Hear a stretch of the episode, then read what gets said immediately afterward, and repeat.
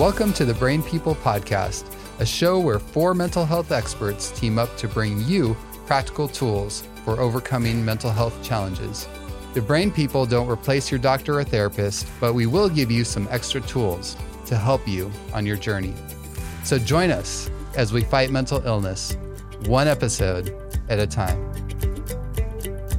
Welcome to the Brain People podcast. I'm your host, Dr. Daniel Binus, and I'm joined again for part two of our series on dealing with crisis. And I'm joined today by Kris and Robin DenBesten. And they've been sharing with us about how they went through a major personal crisis in their own lives when their daughter was just nine years old and she uh, developed a very severe uh, condition with her heart from a viral infection that could have easily killed her. And we've been uh, discussing how they came through this crisis, how they were able to rely on God's promises, and how they were able to actually grow through this experience. And this is, information and uh, this experience what, that we're sharing is really specifically to support our brothers and sisters in Ukraine. But these principles are also wonderful and applicable to anyone dealing with difficult situations in their lives. So, welcome again, Kris and Robin. Thank you for being here with us today. And uh, for this segment, we'd really like to talk a little bit uh, more about the long haul, about you know dealing with a crisis that isn't just happening for maybe a day or a few days or maybe even a, a few weeks, but uh, can go on sometimes for months. And uh, I'd like to hear a little bit uh, from both of you on that, your experience with that, and some of the things that we can do to cope with a trauma, a crisis that isn't going away in just a few days. Yeah, I, I guess if you were to ask my daughter what was the hardest part, she would say it was the waiting. You know, every day, every morning she got up and she was just waiting in an intensive care unit, kept alive by an experimental machine. And she was waiting, not knowing what would ever come. And every day she'd say, When am I going to get to go home? You know, when am I going to get out of here? When, when will, and, you know, um, that was a struggle that we had to deal with uh, every day. And, and what we would say is, we don't know, but God does. And we know that our plans aren't always perfect, but His plans always are. So we have to trust not only that He has a plan in place, but that the timing of His plan will will be perfect. And you know, I mean, we'd have loved to tell her, you know, in three weeks we're going to get out of here, but um, nobody nobody knew. You don't know when the crisis is going to end. And I like to say when we want to ask God, like, when will this end? A better thing to do is just ask Him to work His plan. You know, because um, when we're saying when's it going to end, we're just thinking about ourselves and our situation. But when we ask Him to work His plan, then we're focused on you know what His plan is and what He can do. And you know, instead of worrying about when, it's better to just focus in and work on what we need to do today. Yeah, no, I, that that is really an important uh, point, and and I think it's so easy, especially in the midst of crisis, to get focused on ourselves and what we want and the outcome we know must be, right? But instead, turning our focus and saying, "Okay, God, I don't know exactly what your plan is, but I want to discover that. I want to be part of that. I want to submit to that and work in harmony with you and not try to uh, twist your arm, God, to make it make my will your will, right? And and that can be hard because, of course, when especially when it comes to our children, our families. I mean, we're like, no, why, well, God, why wouldn't you want the same thing, right? Yeah, you can. You know, you can find yourself in a dark place. You can find yourself discouraged. You can find yourself growing weary as the days go on. And we all experience that. And I know those in Ukraine surely are at some point where they're weary now. And as a parent, all you want to do is protect your children and give them some sense of normalcy. And um, I, I would just say, you know, through any given day, just reminding yourself that God is in control, uh, that God is absolutely in the business of doing miracles. He is a God of miracles, and that we can place our hope and trust in Him. And oftentimes, you know, an interesting quick story Grayson was hooked to this machine. And so one day we got to go up to the roof of the hospital with our nurse. Our whole family was there. We went up, and, you know, we were standing up there. It was a Sunday, and I look out and I see this car about to come and crash into it. But no, there's a stop sign, and I can see all this from my vantage point. And I thought, oh my goodness, all this while I'm sitting in this hospital going, when is God going to bring a heart? When is he going to heal my daughter? When, when, when? I it should be today. Why, how come it wasn't yesterday? But God, he can see everything. He can see what's coming this way and what's coming that way. He, he has the plan because he knows and he can see. We can't from where we're at in our struggle in that day, just trying to get by. But he has a plan and we have to trust it and keep reminding ourselves to go back to that and he'll carry us through it.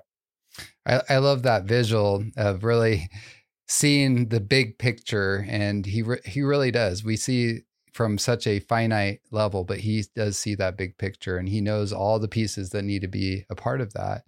Now when people are going through crisis and it's not going away anytime soon of course, like we've been talking, you know, trusting that God sees that bigger picture, that is key. That's foundational.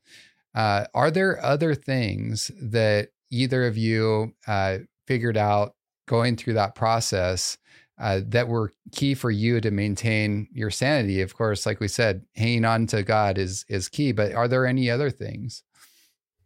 Yeah, for sure. Um, as hard as it is in the middle of a crisis, you got to be looking for joy. Um, as hard as it is, laugh, smile. Um, you can't just sit there and worry because you're in this constant state of worry. And, and what can you do to get out of that? Um, you, you've got to try to find some joy. And one of the things we did was let's think every morning when we wake up what are some things we're thankful for? You know, hey, this crisis is terrible. It's just completely overwhelming us. But you know what? We have things to be thankful for and start thinking about those things. Um, start thanking God for the the things that you have to be thankful for. Um, and and seek to have some joy and some, you know, again, it, it, there's nothing wrong with trying to uh, not like being in a hospital's fun, but figure out a way to to have some fun, to smile and to laugh um, because it, it really helps. Again, that, that, sounds really hard, and I couldn't even imagine sitting in uh, Ukraine with bombs going off and thinking I need to try to have some fun. Um, but it's just the thought of being thankful and and and keeping your sanity by um, enjoying something. Absolutely. No, I I love that and it reminds me of what Paul says in First Thessalonians chapter 5 where he says give thanks in all things, right? And, and at least in the translation that I know it doesn't say for all things, but you know, in other words, he's saying like even in the midst of the most difficult situations, we can give thanks. And it also reminds me, I think he practiced that very well, right? When Paul and Silas were singing in prison, I mean, they were in a great deal of pain and yet they were still they found joy because they were looking beyond the immediate circumstances to something better. So what? Yeah, it's actually physically impossible to stay focused on something negative when you're speaking something positive or when you're having gratitude or naming five little things that you are thankful for. Maybe that's a sip of water. Maybe that's a blanket. Maybe that's you know we made it through the hour without you know having a crash of this machine. I mean there's just so many things. The the sky is blue you know uh, uh, and and it, it does sound weird to laugh but we laughed a lot and it helps. And there's something within your family you know our family is just crazy anyway. And you know even in the darkest moments you know uh, several hours later maybe you have a look with your loved one a glance you know and you have like this funny little joke that you can bring it to the top and it helps so much. I cannot tell you enough how much it helps Oh, that's wonderful. Yeah, and and it's interesting how even in the midst of those quote unquote dark times, there can be those highlights of joy. And now looking back, you're actually finding remembering wow this was actually such an amazing bonding time for our family and uh, such an, a tremendous experience and and that's a beautiful thing you know going through the process doesn't always feel good but now looking back we're like wow there were so many blessings which is a beautiful thing. Now a lot of people that are going through a crisis uh, i think you know they, they tend to go all out and have you know be on and trying to fix things and all of this. Maybe they're trying to trust god for that strength day by day but there's also a human limit that I think we all have. Um, any thoughts that you have about the importance of taking care of ourselves and uh, making sure that we don't get into that burnout? Like, how can we avoid that? Yeah, absolutely. Um, you know, even though you're not hungry, you you need to eat. You're, you know, we all need sustenance. Um, you know, eat food, eat eat something healthy. You know, um, if you can. Uh, stay hydrated. Um, you know, take care of yourself. It's so easy to get lost in a crisis and you forget about the most simple things, such as you know having food and drink. And um, you know, it, it, it's almost impossible to sleep, but you have to rest. And um, uh, if, if, especially if you're in a caregiver scenario, you know you got to come through for others so you got to take care of yourself as well. And you know again i just think though the way to do that is is, is to really focus on something that that gives you some sense of joy and just build on that. Yeah thank you for that. I think it's just so important for all of our listeners to really remember that even if someone else is suffering and we're suffering too but we still need to take the time to take care of ourselves, not in a selfish way, but because that will actually make us uh, stronger and more fit to do what God is calling us to do. I want to also uh, touch on hope, and I think this is key, especially, of course, when we're dealing with a long a long haul crisis, but also like when things don't go the way that we want them to and and and so I, I want to hear, of course, what happened with Grayson. She was waiting for that heart, and um, and you know, I'm sure our audience is in suspense, like what what happened there. But there are also there are situations where things can go all sorts of different ways. So how can people find hope regardless of of outcomes, and how do we deal with that? Yeah, I mean, things sometimes do not go the way we wanted. The outcome is not what we wanted. Um, as we were walking through this crisis with our daughter, living in the hospital with her, um, our dear friends were walking through a crisis of their own with their nine month old baby at the time. He was born with a skin disease um, and sadly, he lost his battle at nine months um, while we were stuck in the hospital. And, you know, they had prayed and we were all praying that Jameson would be healed and that, uh, you know, the Lord would heal him this side of heaven. But Todd and Melissa, his mom and dad, um, you know, they knew that God might choose to heal him in heaven. And that is exactly the way it went. And while it was excruciating and so hard for them, their faith today is stronger than it ever was, knowing that that was God's plan. Again, we don't understand God's ways sometimes, and his ways just are not our ways. But his grace is sufficient. Uh, and his power is made perfect in our weakness. And I know that they um, you know completely counted on his strength to get through these many years since his passing but you're right sometimes it doesn't go the way we want but god is there for that and he will sustain you and hold you i love that and you know it, it can be so difficult we don't all always understand why um, and that's a question that I think is okay to ask God. But I love, you know, I was looking at your crisis survival uh, guide, and I love the question that you really reframe that and say, hey, you know what? Instead of asking so much why, it's like what? You know, what what is this for? Like what what is your plan and what do you want me to do as part of your plan, God? And I think that that that, that really focuses again more back on God and trusting in him and realizing that he he sees the end from the beginning and and I think sometimes we get so focused on the outcomes here on this earth and God is much more interested in the eternal outcomes. You know, and and I and I think there's there's there's times and there's people that I've met where it's like, wow, they went through this, they lost maybe this loved one or this happened to them. Maybe it was a, a, a, loss of a body function or vision or whatever it is. And yet they're still trusting God. What a witness that that is, you know, it, it, for God's sustaining power. And I think sometimes I can almost be a more powerful witness in, in some ways than if things work out great. And then, you know, they're still trusting God and it that encourages other people to say, okay, well, I, I, I can trust in God too. Romans eight twenty eight is a big one. Um, you know, um, God works all things for good for those who love Him are called according to His purpose. When you're in the middle of a crisis, you can sit there and go, "How in the world is He going to work this for good?"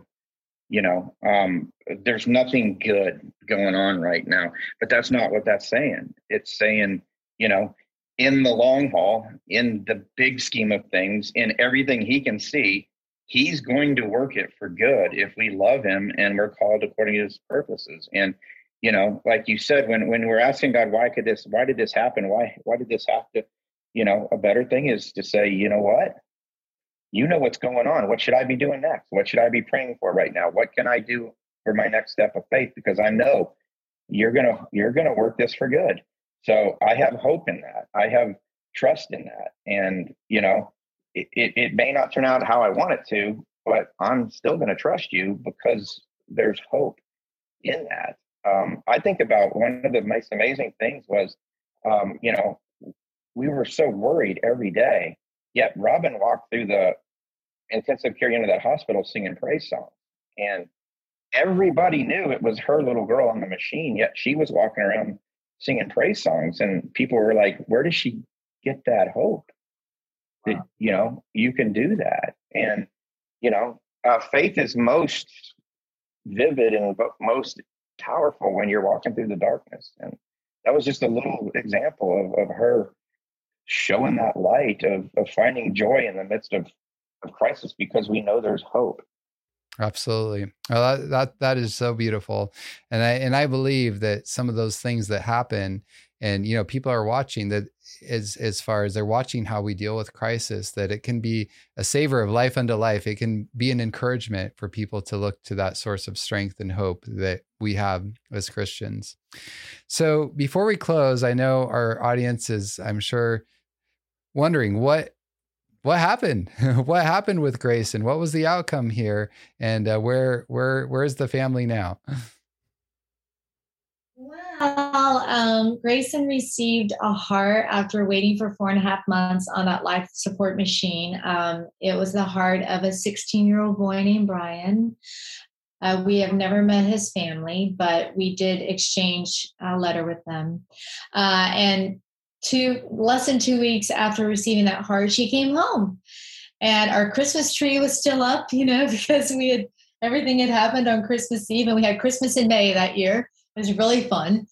Uh, but she was able to regain her strength and and go right into fifth grade when school started and played on the basketball team and i mean she was out there oh, running and you know she doesn't have any um, anything holding her back. She's taken medicine every day since the day of her transplant to keep her body from rejecting that heart. She'll always take that. Uh, but Grayson went to college and met her husband there, and they just got married um, last June. So I'm actually here in their home right now, and um, we're just so grateful for what the Lord has done. And our boys, you know, um, you know, obviously witnessed what the Lord did for their sister and um, you know they've they've both seen us you know as their parents walk through a crisis and learned you know what we learned from it too. And the lord used that to show show them and teach them as well.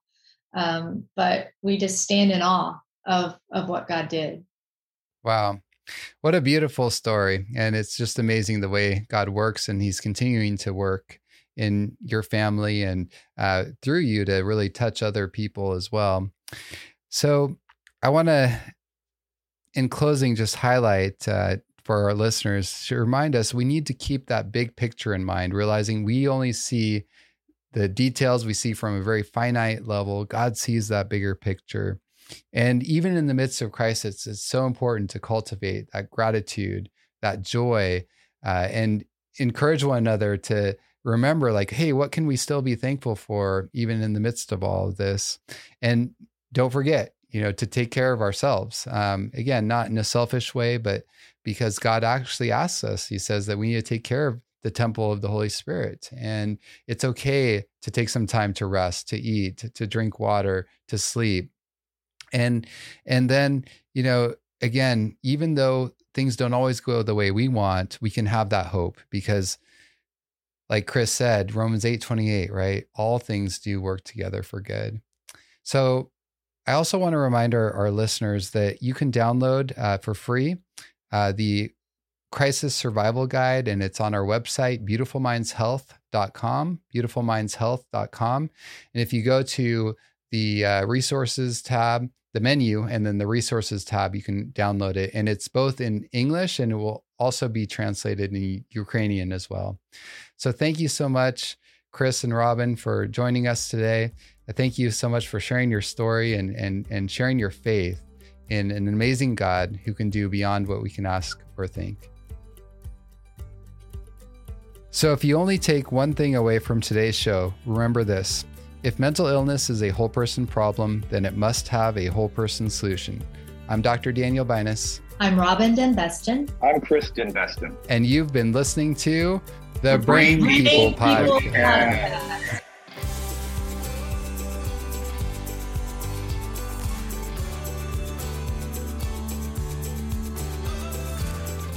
Thanks for listening. To hear more episodes, find us on social media, or support us financially, visit thebrainpeoplepodcast.com.